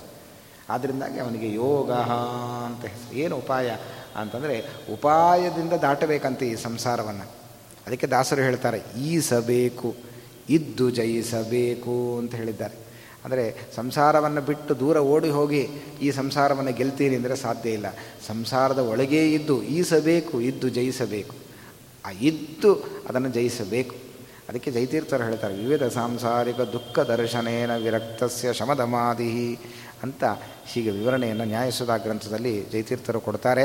ಆದ್ದರಿಂದ ಎಲ್ಲೋ ಓಡಿ ಹೋಗಿ ಕಾಡಲ್ಲಿ ಕೂತು ನಾನು ಎಲ್ಲವನ್ನು ಬಿಟ್ಟು ಇರ್ತೇನೆ ಅಂದರೆ ಅದು ಸಾಧ್ಯ ಇಲ್ಲ. ಇರು, ಆದರೆ ಇರುವಾಗ ನಿನ್ನ ಅನುಸಂಧಾನ ಹೇಗಿರಬೇಕು? ಇದ್ದರೂ ಇಲ್ಲದಂತೆ ಇರಬೇಕು. ಇದು ಬಹಳ ಇರಬೇಕು, ಇರದಿರಬೇಕು ಅಂತ ಇನ್ನೊಂದು ಕಡೆ ದಾಸರು ಹೇಳ್ತಾರೆ. ಇರಬೇಕು, ಇರದಿರಬೇಕು ಅಂತ. ಇದ್ದೂ ಕೂಡ ಅಂಟಿಕೊಳ್ಳಬಾರದು. ದುರಭಿಮಾನ ಮಾಡಲಿಕ್ಕೆ ಹೋಗಬಾರ್ದು. ಇರಬೇಕು, ಅತಿ ದುರಭಿಮಾನ ಮಾಡಬಾರ್ದು. ನಮ್ಮದಲ್ಲದ ವಸ್ತುಗಳನ್ನೆಲ್ಲ ನಮ್ಮದು ಅಂತೂ ತಲೆಗೆ ಹಾಕ್ಕೊಂಡು ಒದ್ದಾಡಿಕೊಂಡು ದುಃಖ ಪಡುವ ಸ್ಥಿತಿ ನಮಗೆ ಬರಬಾರ್ದು. ಯಾವುದು ನಮ್ಮದಲ್ಲವೇ ಇಲ್ಲ. ನಮ್ಮದಲ್ಲದ ವಸ್ತುವನ್ನು ನಮ್ಮದು ಅಂತ ತಿಳ್ಕೊಂಡು ದುಃಖಪಟ್ಟರೆ ಅದಕ್ಕೆ ಯಾರು ಹೊಣೆ? ನಾವೇ ಹೊಣೆ ಆಗತ್ತೆ. ಅದನ್ನು ಹಾಗೆ ಮಾಡ್ತಾ ಇದ್ದೇವೆ ನಾವು. ಅದರಿಂದಲೇ ನಮ್ಮ ದುಃಖ ಪರಿಹಾರ ಆಗ್ತಾ ಇಲ್ಲ. ಇಲ್ಲಿ ನಾವೇ ಹೇಗೆ ಮಾಡ್ತೀವಿ, ನಾವು ಯಾಕೆ ಮಾಡ್ತೀವಿ ಹಾಗೆ ಮಾಡ್ತಾ ಇದ್ದೀರಿ ಅಂತ ಶಾಸ್ತ್ರಗಳು ಹೇಳ್ತದೆ. ಯೋಗ ಶಬ್ದದ ವಿವರಣೆ ಇಲ್ಲ, ಅದನ್ನು ಕೊಟ್ಟಿದ್ದಾರೆ ನಮಗೆ. ಏನದು, ಈ ಶರೀರ ನಮ್ಮದಲ್ವೇ ಇಲ್ಲ? ನಾವೇನು ತಿಳ್ಕೊಂಡಿದ್ದೀವಿ? ಈ ನ, ಈ ಶರೀರ ತೋರಿಸ್ಬಿಟ್ಟು ನಾನು ಅಂತ ಹೇಳ್ತೀವಿ. ನಾನು ಶರೀರನ? ಖಂಡಿತ ಅಲ್ಲ. ನಾನು ಬೇರೆ, ಈ ಶರೀರ ಬೇರೆ. ಅದು ಹೇಳೋದು ಮಾತ್ರ ನಮ್ಮನ್ನು ತೋರಿಸಿ ನಾನು, ನೀನು ಅಂತ ಹೇಳ್ತೀವಿ. ನಿಮ್ಮ ಶರೀರವನ್ನು ತೋರಿಸಿ ನೀನು ಅಂತೀವಿ. ನನ್ನ ಶರೀರವನ್ನು ತೋರಿಸಿ ನಾನು ಅಂತ ನಾನು ಹೇಳ್ತೀನಿ. ನಾನು ಈ ಶರೀರ ಅಲ್ವೇ ಇಲ್ವಲ್ಲ, ನಾನು ಬೇರೆ ಇದೆ. ಶರೀರದಿಂದ ಇದ್ದ ನಾನು ಬೇರೆ. ಆದರೆ ಈ ಶರೀರವನ್ನೇ ನಾನು ಅಂತ ತಿಳ್ಕೊಂಡು ಬಿಟ್ಟಿದ್ದೀವಿ ಆದರೆ ನಮ್ಮದಲ್ಲದ ವಸ್ತುವನ್ನು ನಮ್ಮದು ಅಂತ ತಿಳ್ಕೊಂಡು, ಯಾಕೆಂದರೆ ಈ ಶರೀರ ನಮ್ಮದಲ್ವೇ ಇಲ್ಲ. ಯಾಕೆ ಒಂದು ದಿವಸ ಬರುತ್ತೆ, ಹೋಗುತ್ತೆ. ಯಾವಾಗಲೂ ಜೀವನ ಜೀವ ಶಾಶ್ವತ ನಾನು ಅಂದರೆ ಜೀವ, ಆತ್ಮ. ಅವನನ್ನು ನಾನು ಅಂತ ಕರಿಬೇಕು. ನಾವು ಅವನನ್ನು ಹೇಳೋದೇ ಇಲ್ಲ. ಶರೀರ ತೋರಿಸ್ಬಿಟ್ಟು, ಯಾಕೆಂದರೆ ಆತ್ಮ ಕಾಣ್ತಾ ಇಲ್ವಲ್ಲ? ಶರೀರವನ್ನೇ ತೋರಿಸ್ಬಿಡ್ತೀವಿ, ನಾನು ಅಂತ ಹೇಳ್ತೀವಿ. ಅಲ್ಲ, ನಾನು ಅಂದರೆ ಜೀವ. ಹಾಗಾದರೆ ಜೀವ ಶಾಶ್ವತ ಅವನಿಗೆ ನಾಶ ಇಲ್ಲ. ಆದರೆ ಈ ಶರೀರಕ್ಕೆ ನಾಶ ಉಂಟಲ್ಲ? ನಾಶವಾದ ಈ ಶರೀರವನ್ನು ಯಾರೂ ಕೂಡ ನಾನು ಅಂತ ಕರೀಬಾರದು. ಆದರೆ ನೀನು, ನಾನು ಅಂತ ತ್ವಂ ಶಬ್ದ ಮತ್ತು ಅಹಂ ಶಬ್ದಗಳನ್ನು ನಾವು ಪ್ರಯೋಗ ಮಾಡ್ತೇವೆ. ಆದರೆ ನಮ್ಮದಲ್ಲದ ವಸ್ತುವನ್ನು ನಾನು ಅಂದರೆ ಇದು ತಪ್ಪಲ್ವ? ಈ ಶರೀರ ನನ್ನದಲ್ವೇ ಇಲ್ಲ. ನಂದು ಅಂತ ತಿಳ್ಕೊಂಡಿದ್ದರೆ ನಾನು ಹೇಳೋ ತನಕ ಈ ಶರೀರ ಇರಬೇಕಿತ್ತು. ಇಲ್ಲ, ಹಾಗಿಲ್ಲ. ಜೀವನ ಜೊತೆ ಕೆಲವು ದಿನ ಮಾತ್ರ ಈ ಶರೀರ ಇದ್ದು ಜೀವ, ಜೀವನನ್ನು ಬಿಟ್ಟು ಶರೀರ ಹೊರಟೋಗುತ್ತೆ. ಜೀವ ಶಾಶ್ವತವಾಗಿರ್ತಾನೆ ಜೀವನಿಗೆ ನಾಶ ಇಲ್ಲ. ಹಾಗಾದರೆ ಜೀವ ಉಳಿದರೂ ಈ ಶರೀರ ನಾಶವಾಗಿ ಹೋಗುತ್ತೆ. ಆದ್ದರಿಂದ ಯಾವುದು ಯಾವಾಗಲೂ ಉಳಿಯುತ್ತೋ ಅದು ನನ್ನದು, ನಾನು. ಯಾವಾಗಲೂ ಉಳಿಯೋದು ಜೀವ, ಆತ್ಮ. ಆದ್ದರಿಂದ ಅವನು ನಾನು ಅಷ್ಟೇ ಹೊರತು ಈ ಶರೀರ ನಾನಲ್ಲ. ಒಂದು ದಿವಸ ಬರೋದು ಹೋಗೋದು ಅಷ್ಟೇ ಈ ಶರೀರ. ಅದರಿಂದ ನಾನು ಅಂತ ಈ ಶರೀರವನ್ನು ಪ್ರಯೋಗ ಮಾಡ್ತೀವಿ. ಇದು ದೇಹಾತ್ಮ ವಿವೇಕ ಅಂತ ಇದನ್ನು ಕರೀತಾರೆ. ಅದು ಎಲ್ಲಿಯ ತನಕ ನಮಗಿರೋದಿಲ್ವೋ ನಮ್ಮ ದುಃಖ ಪರಿಹಾರ ಆಗೋದಿಲ್ಲ ಅಂತ ಹೇಳ್ತಾರೆ. ಅದರಿಂದಾಗಿ ಯೋಗ ಅಂತಂದರೆ ಉಪಾಯ. ಈ ಉಪಾಯವಾಗಿ ಈ ಸಂಸಾರವನ್ನು ದಾಟಬೇಕು. ಒಂದೇ ದಿವಸ ಎಲ್ಲ ಮಾಡಿ ಇವತ್ತೇ ನಾನು ದಾಟಿಬಿಡ್ತೇನೆ ಅಂತಂದರೆ ಅದೆಲ್ಲ ಸಾಧ್ಯ ಇಲ್ಲ. ಬೀಳ್ತಾನೆ, ಜಾರಿ ಬೀಳ್ತಾನೆ ಅಷ್ಟೇ. ಹಾಗಾಗಿ ಆ ಉಪಾಯವಾಗಿ ದಾಟುವ ಒಂದು ಮಾರ್ಗವನ್ನು ಶಾಸ್ತ್ರದಲ್ಲಿ ತೋರಿಸಿದ್ದಾರೆ. ಸಾಧನೆಯ ಮಜಲುಗಳನ್ನು ಹೇಳ್ತಾರೆ. ಶ್ರವಣಂ, ಕೀರ್ತನಂ, ವಿಷ್ಣು, ಸ್ಮರಣಂ, ಪಾದಸೇವನಂ, ಅರ್ಚನಂ ವಂದನಂ ದಾಸ್ಯಂ, ಸಖ್ಯಂ, ಆತ್ಮನಿವೇದನಂ. ಹೀಗೆ ಒಂದೊಂದೇ ಸಾಧನೆಯ ಮಜಲುಗಳನ್ನು, ಮೆಟ್ಟಲುಗಳನ್ನು ಹತ್ತುತ್ತಾ ಹೋಗಬೇಕು. ಒಂದೇ ಸಲ ಹಾರದರೆ ಜಾರಿ ಬಿದ್ದರೆ ಮತ್ತೆ ಮೇಲೆ ಹೋಗೋದು ಕಷ್ಟ ಆಗ್ತದೆ. ಹಾಗಾಗಿ ಹೀಗೆ ಉಪಾಯ ಅಂತಂದರೆ ದಾಟುವ ಉಪಾಯ. ಈ ಸಂಸಾರ ಬಂಧನದಿಂದ ಉಪಾಯವಾಗಿ ದಾಟುವ ಒಂದು ವ್ಯವಸ್ಥೆಯನ್ನು ತಿಳಿಸ್ಕೊಡ್ತಕ್ಕಂತಹದ್ದೇ ಯೋಗ ಅಂತ ಕರೆದಿದ್ದಾರೆ. ಅದನ್ನೇ ಉಪಾಯ ಅಂತ ಕರೀತಾರೆ. ಅದನ್ನು ದಾಟಬೇಕಲ್ಲ ನಾವು. ದಾಟಲಿಕ್ಕೆ ಸುಮ್ಮ ಸುಮ್ಮನೆ ದಾಟಲಿಕ್ಕೆ ಸಾಧ್ಯ ಇಲ್ಲ. ಈ ಸಂಸಾರ ಸಾಗರ ಅಂತ ಕರೆದಿದ್ದಾರೆ ಇದನ್ನು. ಸಾಗರ, ಈ ಸಂಸಾರ ಸಾಗರ ಅಂತ ಆದಮೇಲೆ ಇದನ್ನು ದಾಟಲಿಕ್ಕೆ ಒಂದು ಹಡಗು ಬೇಕು. ನಾವೇ ಹೋಗಿ ಈಜುಕೊಂಡು ಸಮುದ್ರವನ್ನು ದಾಟ್ತೀವಿ ಅಂದರೆ ಅದು ಸಾಧ್ಯ ಇಲ್ಲ. ಮಧ್ಯಲ್ಲೇ ಸಾಯ್ತಾನೆ. ಮುಳುಗಿ ಉಪ್ಪು ನೀರು ಕುಡಿದು ಅವನು ಸಾಯಬೇಕಷ್ಟೇ ಹೊರತು ಅವನು ದಾಟಲಿಕ್ಕೆ ಸಾಧ್ಯ ಇಲ್ಲ. ಹಾಗಾದರೆ ಸುಲಭವಾಗಿ ಒಂದು ಹಡಗನ್ನು ಪಡ್ಕೊಂಡ್ರೆ ದಾಟಲಿಕ್ಕಾದರೂ ಒಂದು ಅವಕಾಶ ಸಿಗತ್ತೆ. ಆ ನಮ್ಮನ್ನು ದಾಟಿಸುವ ಒಂದು ಹಡಗು ಬೇಕಲ್ಲ, ಅದನ್ನೇ ಯೋಗ ಅಂತ ಕರೆದಿದ್ದಾರೆ ಜೀವನದಲ್ಲಿ. ನಮ್ಮನ್ನು ದಾ, ದಾಟಿಸುವ ಹಡಗು ಯಾವುದದು ಅಂತ ಕೇಳಿದ್ರೆ, ಅದಕ್ಕೆ ಭಾಗವತ ಹೇಳುತ್ತೆ, ನಮ್ಮನ್ನು ಯಾವುದು ದಾಟಿಸ್ತದೆ ಅಂತಂದರೆ, ನಿರ್ದೇಹ ಮಾಸಾತ್ಯ ಸುದುರ್ಲಭಮ್ಯ ಪ್ಲಬಂ ಸುಕಲ್ಪಂ ಗುರುಕರ್ಣಧಾರಂ. ಮಯಾನುಕೂಲೇನ ನಭಸ್ವತೇರಿತಂ ಪುಮಾನ್ ಭವಾಬ್ಧಿಂ ನ ತರೇತ್ಸ ಆತ್ಮಃ ತರೇತ್ ಅಂತ ಹೇಳ್ತಾರೆ। ತರೇತ್ ಅಂದರೆ ದಾಟಿಸೋದು ಅಂತ ನ ತರೇತ್ಸ ಆತ್ಮನಃ। ಹಾಗಾದರೆ ಈ ಜೀವನನ್ನು, ಈ ಸಂಸಾರ ಬಂಧನದಿಂದ ದಾಟಿಸುವ ಹಡಗು ಯಾವುದು ಅಂದರೆ, ಬೇರೆ ಯಾವುದಲ್ಲ, ಈ ಶರೀರ ಇದೆಯಲ್ಲ, ಮಾನವ ದೇಹ। ನೃದೇಹ ಮಾಸಾಧ್ಯ ಸುದುರ್ಲಭಮ್ಯ ಈ ಜೀವನನ್ನು ದಾಟಿಸುವ ಹಡಗು ಅಂದರೆ ಈ ಮಾನವ ಶರೀರ। ಅಂತಹ ದೇವರು ಒಳ್ಳೆ ಹಡಗನ್ನು ಕೊಟ್ಟು ನಮಗೆ ಅದರಲ್ಲಿ ಕೂತು ಜೀವನನ್ನು ಕೂಡಿಸಿ ನೀನು ಉಪಾಯವಾಗಿ ದಾಟಿಕೊಂಡು ಹೊಟ್ಟೋಗು ಅಂತ ಹೇಳಿದ್ದಾನೆ. ನಾವು ದಾಟಲಿಕ್ಕೆ ಸಿದ್ಧನೇ ಇಲ್ಲ ನಾವು. ಅಥವಾ ಅಲ್ಲೇ ಕೂತಿದ್ದೇವೆ ಅಥವಾ ಮುಂದೆ ಹೋಗ್ತಾನೋ ಇಲ್ಲ, ಆ ಸ್ಥಿತಿ ಆಗಿಬಿಟ್ಟಿದೆ. ಅದಕ್ಕೊಂದು ಕಥೆ ಹೇಳಿದ್ದಾರೆ. ಹಿಂದೆ ನಾನು ಹೇಳಿದ್ದೆ ಅದನ್ನು. ಒಬ್ಬ ಕಟ್ಟಿಗೆ ಮಾರುವವನು ಕಾಡಿಗೆ ಹೋದನಂತೆ. ಬೇಕಾದಷ್ಟು ಕಟ್ಟಿಗೆ ಹೊತ್ಕೊಂಡು ಬರಬೇಕು ಅಂತ ಕಟ್ಟಿಗೆ ಸಂಗ್ರಹ ಮಾಡೋದರಲ್ಲೇ ಸಾಯಂಕಾಲದ ತನಕ ಕಾಲ ಕಳೆದುಬಿಟ್ಟ. ಹೆಚ್ಚು ಹಣದ ಆಸೆ, ದುಡ್ಡು ಬರುತ್ತೆ ಜಾಸ್ತಿ ಅಂಥೇಳಿ ತುಂಬ ಕಟ್ಟಿಗೆಗಳನ್ನು, ಮರಗಳನ್ನು ಹೊಡಿ ಹೊಡಿಬೇಕು ಅಂತ ಸಂಜೆ ರಾತ್ರಿ ಕತ್ಲಾಗುವ ತನಕ ಕಾಡಿನಲ್ಲಿ ಕಟ್ಟಿಗೆಗಳನ್ನು ಸಂಪಾದನೆ ಮಾಡಿಕೊಂಡ ಆ ಕಟ್ಟಿಗೆಯನ್ನು ತೊಗೊಂಡು ಹೋಗಬೇಕು ಅಂತ ನೋಡ್ತಾನೆ, ಅಷ್ಟು ಕಟ್ಟಿಗೆ ಅವನೊಬ್ಬನೇ ಇದ್ದಾನೆ ಎತ್ತಲಿಕ್ಕೆ ಆಗಲೇ ಇಲ್ಲ ಅವನಿಗೆ. ಪಾಪ ದುಃಖ ಆಯ್ತಂತೆ. ಇಷ್ಟೆಲ್ಲ ಕಟ್ಟಿಗೆ ಸಂಗ್ರಹ ಮಾಡಿದೆ, ತೊಗೊಂಡು ಹೋಗ್ಲಿಕ್ಕೆ ಆಗ್ತಾ ಇಲ್ವಲ್ಲ ನನ್ನ ಕೈಲಿ ಅಂತ ದುಃಖ ಆರಂಭ ಆಯಿತು. ಸರಿ, ಎಷ್ಟಾಯಿತು ಅಷ್ಟನ್ನು ಕಟ್ಟಿಗೆ ಹೊತ್ಕೊಂಡ ಹೊತ್ಕೊಂಡು ಮುಂದೆ ಹೋಗೋಣ ಅಂತಂದರೆ ದಾರಿ ತಪ್ಪಿ ಹೋಯಿತು ಕಾಡಲ್ಲಿ ಸೂರ್ಯ ಅಸ್ತಂಗತನಾದರೆ ಕತ್ತಲೆಯಿಂದ ದಾರಿ ತಪ್ಪಿ ಹೋದ. ಎಲ್ಲೋ ದಾರಿ ತಪ್ಪಿ ಹೋಗಿ ಒಂದು ನದಿ ಅಡ್ಡ ಬೇರೆ ಬಂದುಬಿಡ್ತು. ಅದನ್ನು ದಾಟ್ಕೊಂಡು ಹೋಗಬೇಕು, ಎಲ್ಲಿಂದ ಬರಬೇಕು? ಆಗ ಯೋಚನೆ ಮಾಡ್ದ, ಅಯ್ಯೋ, ನದಿ ಅಡ್ಡ ಬಂತಲ್ಲ ಇದನ್ನು ದಾಟಬೇಕಲ್ಲ ಅಂಥೇಳಿ ಆ ನದಿಯ ಹರಿಯುವ ಶಬ್ದ ಕೇಳಿಸ್ತಿತ್ತು ಕತ್ತಲೆಯಲ್ಲಿ. ಏನೋ ನದಿ ಇದೆ ಅಂಥೇಳಿ ಆ ನದಿಯಲ್ಲಿ ಇಳಿದ. ನೋಡೋಣ ಅಂತ ಇಳಿದು ಕೈ ಆಚೆ ಈಚೆ ಮಾಡ್ದ. ಅದೃಷ್ಟವಶಾತ್ ಒಂದು ದೋಣಿ ಸಿಕ್ತು ಅಲ್ಲಿ. ಖುಷಿಪಟ್ಟ, ಓ, ದೋಣಿ ಸಿಕ್ತು. ಈ ನದಿಯನ್ನು ದಾಟ್ಬೋದ ನಾನು ಅಂಥೇಳಿ ಆ ಕಟ್ಟಿಗೆಗಳನ್ನೆಲ್ಲ ದೋಣಿಯಲ್ಲಿ ಹಾಕ್ಕೊಂಡು ತಾನು ಕೂತು ಅಲ್ಲಿ ಹುಟ್ಟು ಹಾಕಲಿಕ್ಕೆ ಬೇಕಾದ ವ್ಯವಸ್ಥೆಯು ಆ ದೋಣಿಯಲ್ಲಿತ್ತು. ಖುಷಿಪಟ್ಟ, ಅದೃಷ್ಟವಶಾತ್ ಈ ದೋಣಿ ಸಿಕ್ಕಿದೆ ಅಂಥೇಳಿ ಸಂತೋಷಪಟ್ಟು ರಾತ್ರಿ ಇಡೀ ಹುಟ್ಟು ಹಾಕಿ ನಾನು ಎಲ್ಲವನ್ನ ಊರನ್ನು ದಾಟಿಬಿಡ್ತೇನೆ, ನದಿಯನ್ನು ದಾಟ್ತೇನೆ ಅಂಥೇಳಿ ರಾತ್ರಿ ಇಡೀ ಹುಟ್ಟು ಹಾಕಿ ದಾಟಿದ್ದಾನೆ. ಬೆಳಿಗ್ಗೆ ಆಯಿತು, ಸೂರ್ಯೋದಯ ಆಯಿತು. ನೋಡ್ತಾನೆ ಆ ಹಡಗು ಎಲ್ಲಿದೆಯೋ ಅಲ್ಲೇ ಇದೆ ದೋಣಿ. ಮುಂದೆ ಹೋಗೇ ಇಲ್ಲ ಪಾಪ. ರಾತ್ರಿ ಇಡೀ ಪ್ರಯತ್ನ ಪಟ್ಟಿದ್ದಾನೆ ರಾತ್ರಿ ಇಡೀ ಹುಟ್ಟು ಹಾಕಿದ್ದಾನೆ. ಮುಂದೆ ಒಂದು ಹೆಜ್ಜೆಯೂ ಮುಂದೆ ಹೋಗಿಲ್ಲ. ಯಾಕೆ ಹೋಗಿಲ್ಲ ಅಂತ ಹಿಂದೆ ತಿರುಗಿ ನೋಡ್ತಾನೆ, ಆ ಗೂಟಕ್ಕೆ ಹಗ್ಗ ಕಟ್ಟಿ ಹಾಕಿಬಿಟ್ಟಿದ್ದಾರೆ. ಅದನ್ನು ಬಿಚ್ಚೇ ಇಲ್ಲ ಪಾಪ. ದೋಣಿ ಕತ್ತಲೆಯಲ್ಲಿ ಅದನ್ನು ಹಗ್ಗವನ್ನು ಕಟ್ಟಿದ್ದು ಗೊತ್ತಿಲ್ಲ ಅವನಿಗೆ. ಯಾರಾದರೂ ಆ ಅಲೆಗಳು ಉಳ್ಳಂತಹ ನದಿಯಲ್ಲಿ ದೋಣಿಯನ್ನು ಹಾಗೆ ಬಿಟ್ಟರೆ ಅದು ಕೊಚ್ಕೊಂಡು ಹೋಗುತ್ತೆ ಅಷ್ಟೇ ದೋಣಿ ಇರಲಿಕ್ಕೆ ಸಾಧ್ಯ ಇಲ್ಲ. ಆ ದಡದಲ್ಲಿ ದೋಣಿ ಇದೆ ಅಂದರೆ ಅದನ್ನು ಸೇಫಾಗಿ ಇಡಲಿಕ್ಕೋಸ್ಕರ ವ್ಯವಸ್ಥೆ ಇದೆ. ಅದೇನು ಅಂದರೆ ಆ ಒಂದು ದಾರದಿಂದ ಹಗ್ಗದಿಂದ ದೋಣಿಯನ್ನು ಕಟ್ಟು ಹಾಕಿರ್ತಾರೆ. ಆ ಕಟ್ಟು ಬಿಚ್ಚಿ ರಾತ್ರಿಯೆಲ್ಲ ಹುಟ್ಟು ಹಾಕಿದರೆ ಪಾಪ ಮುಂದೆ ಹೋಗಲಿಕ್ಕೆ ಅವಕಾಶ ಇತ್ತು. ಕತ್ತಲೆ ಅದು ಕಾಣಲಿಲ್ಲ. ಅದನ್ನು ಬಿಚ್ಚಲಿಕ್ಕೆ ಆಗಲಿಲ್ಲ. ಮುಂದೆ ಹೋಗಲಿಕ್ಕೆ ಒಂದು ಹೆಜ್ಜೆಯು ಮುಂದೆ ಹೋಗಲಿಕ್ಕೆ ಆಗಲಿಲ್ಲ. ಹಾಗೆ ಈ ಜೀವನವೂ ಕೂಡ ಯೋಗ, ಆ ದಾಟುವ ಉಪಾಯವಾದ ಈ ಮಾನವ ಶರೀರವನ್ನು ಭಗವಂತ ಕೊಟ್ಟಾಗ ಈ ಪ್ರಕೃತಿ ಬಂಧ, ಅನಾದಿ ಕಾಲದ ಬಂಧ, ಇದನ್ನು ದಾಟಲಿಕ್ಕೆ ಅವನು ಪ್ರಯತ್ನ ಮಾಡದೇ ಹೋದರೆ ನ ತರೇತ್ ಸ ಆತ್ಮ ಭಾಗವತ ಹೇಳುತ್ತೆ ಆತ್ಮ ತನ್ನನ್ನು ತಾನೇ ಆತ್ಮಹತ್ಯೆ ಮಾಡಿಕೊಂಡಷ್ಟು ಪಾಪ ಅವನಿಗೆ ಬರ್ತದೆ ಆದ್ದರಿಂದ ಮತ್ತೆ ಭಗವಂತ ನಮಗೆ ದಾಟುವ ಉಪಾಯವನ್ನು ಭಗವಂತ ನಮಗೆ ಕೊಡಲಿಕ್ಕೆ ಸಾಧ್ಯ ಇಲ್ಲ. ಅದನ್ನು ಕೊಟ್ಟಾಗ ಸರಿಯಾಗಿ ಅದನ್ನು ಸಾರ್ಥಕಪಡಿಸಿಕೋ ಹೀಗೆ ಯೋಗ ಶಬ್ದದ ವಿವರಣೆಯನ್ನು ಬಹಳ ಸುಂದರವಾಗಿ ಕೊಡ್ತಾರೆ. ಅವನು ಹಡಗನ ದಾಟಲಿಕ್ಕೆ ಆಗಲೇ ಇಲ್ಲ ಪಾಪ, ತುಂಬ ದುಃಖಪಟ್ಟ. ಆದರೆ ನಮ್ಮ ಜೀವನದಲ್ಲೂ ಅದೇ ಸ್ಥಿತಿ. ಅಂತ ಆ ಕಥೆಯಲ್ಲಿ ಉಪನಿಷತ್ತು ಆ ಕಥೆಯನ್ನು ಹೇಳುತ್ತೆ. ಯಾಕೆಂದರೆ ಜೀವನವು ಕೂಡ ಅದಾದರೆ ನದಿ, ಮಾರನೇ ದಿವಸ ನೋಡ್ದ ಹಗ್ಗ ಬಿಚ್ಚಿ ಮುಂದೆ ಹೋದ ಏನೋ ದಾಟದ. ಆದರೆ ಇವನು ದಾಟಲಿಕ್ಕೆ ಆಗ್ತಾನೆ ಇಲ್ಲ, ಯಾಕಂದರೆ ಸಮುದ್ರ ಇವನು ನದಿ ದಾಟ್ಬೋದು, ಸಮುದ್ರ ದಾಟೋದು ಬಹಳ ಕಷ್ಟ. ಈ ಸಂಸಾರ ಸಾಗರ, ಇದು ಸಮುದ್ರ. ದಾಟಲಿಕ್ಕೆ ಅಂತ ಹೋಗಿದ್ದಾನೆ. ದೇವರು ಒಂದು ಏನೋ ಅದೃಷ್ಟವಶಾತ್ ಒಂದು ಹಡಗು ಕೊಟ್ಟ. ಹಡಗಲ್ಲೂ ಕೂತಿದ್ದಾನೆ. ಆದರೆ ರಾತ್ರಿ ಇಡೀ ಹುಟ್ಟು ಹಾಕ್ತಾನೇ ಇದ್ದಾನೆ. ಅಂದರೆ ನಾನು ಭಾರಿ ಮುಂದೆ ಹೋಗ್ತಾ ಇದ್ದೇನೆ ಸಾಧನೆಯಲ್ಲಿ ಅಂತ ತಿಳ್ಕೊಂಡಿರ್ತಾನೆ. ನಾ ಅಷ್ಟು ಧರ್ಮ ಕಾರ್ಯಗಳನ್ನು ಮಾಡಿದ್ದೇನೆ.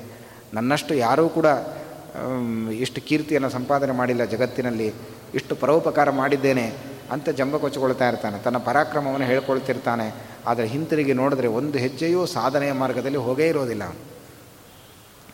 ದೇವತೆಗಳು ನೋಡಿ ನಗ್ತಾರಂತೆ. ಆ ಯಾಕೆ ಅಂದರೆ, ದಾರ ಪುತ್ರಾದಿ ಬಂಧೂನಾಂ ಸಂಗಮ ಪಾಂತ ಸಂಗಮ. ಅಂದರೆ, ಇಲ್ಲಿ ಯಾವ ಹಗ್ಗದಿಂದ ಕಟ್ಟಿ ಹಾಕ್ಕೊಂಡಿರ್ತಾನೆ ಜೀವ ಅಂತಂದರೆ ತನ್ನ ಮೋಹ ಪಾಶಕ್ಕೆ ಬದ್ಧನಾಗಿರ್ತಾನಂತೆ. ಮೋಹ ಅಂದರೆ ತನ್ನದಲ್ಲದ ವಸ್ತುವನ್ನು ತನ್ನದು ಅಂತ ತಿಳ್ಕೊಂಡು ಅದರಲ್ಲಿ ಅಭಿಮಾನ ಮಾಡಿ, ದುರಭಿಮಾನವನ್ನು ಮಾಡಿ, ಆ, ಇದೇ ಪಾಶ ಅಂತೆ. ತನ್ನ ತಾನೇ ಕಟ್ಟೆ ಹಾಕ್ಕೊಳ್ತಾನೆ ಹಗ್ಗ ಇಲ್ಲದೆ ತಾನು ಕಟ್ಟೆ ಹಾಕಿಕೊಳ್ತಾನೆ. ಆ ಕಟ್ಟು ಹಾಕಿಕೊಂಡ ಗಂಟನ್ನು ಬಿಚ್ಚಲಿಕ್ಕೆ ತನ್ನಿಂದ, ಕರ್ಮವೆಂಬ ಗಂಟನ್ನು ಬಿಚ್ಚಲಿಕ್ಕೆ ಅವನಿಂದ ಆಗೋದೇ ಇಲ್ಲ. ಕೊನೆಗೆ ಅಲ್ಲೇ ಇದ್ದು ಬಿಡ್ತಾನೆ, ಮುಂದೆ ಹೋಗೋದೇ ಇಲ್ಲ. ಬಹಳ ಕಷ್ಟಪಡ್ತಾನೆ. ನರಕಾದ್ಯನರ್ಥಗಳನ್ನು ಹೊಂದುತ್ತಾನೆ. ಹಾಗಾಗಬಾರ್ದಲ್ಲ. ಅದಕ್ಕೆ ಭೀಷ್ಮರು ಹೇಳ್ತಾರೆ ಯೋಗ ಅಂತಹ ಈ ಸಂಸಾರ ಸಾಗರವನ್ನು ದಾಟಲಿಕ್ಕೆ ಉಪಾಯವನ್ನು ಭಗವಂತ ತಿಳಿಸಿಕೊಡ್ತಾನಲ್ಲ, ಅದರಿಂದ ಅವನಿಗೆ ಯೋಗ ಅಂತ ಹೆಸರು. ಆ ದಾಟಲಿಕ್ಕೆ ಉಪಾಯವಾದ ಈ ಶರೀರವನ್ನು ನಿರ್ಮಾಣ ಮಾಡಿ ಕೊಟ್ಟಿದ್ದಾನಲ್ಲ ಆದ್ದರಿಂದ ಅವನಿಗೆ ಯೋಗ ಅಂತ ಹೆಸರು. ಭಕ್ತಾನಾಂ ಸರ್ವಾನ್ ಕಾಮಾನ್ ನಿಯೋಜಯತಿ ಇತಿ ಯೋಗ. ಎಲ್ಲವನ್ನು ನಿಯೋಜನೆ ಮಾಡ್ತಾನೆ, ಯೋಜನೆ ಮಾಡ್ತಾನೆ. ಸಂಯೋಜನೆ ಮಾಡ್ತಾನೆ ಪರಮಾತ್ಮ.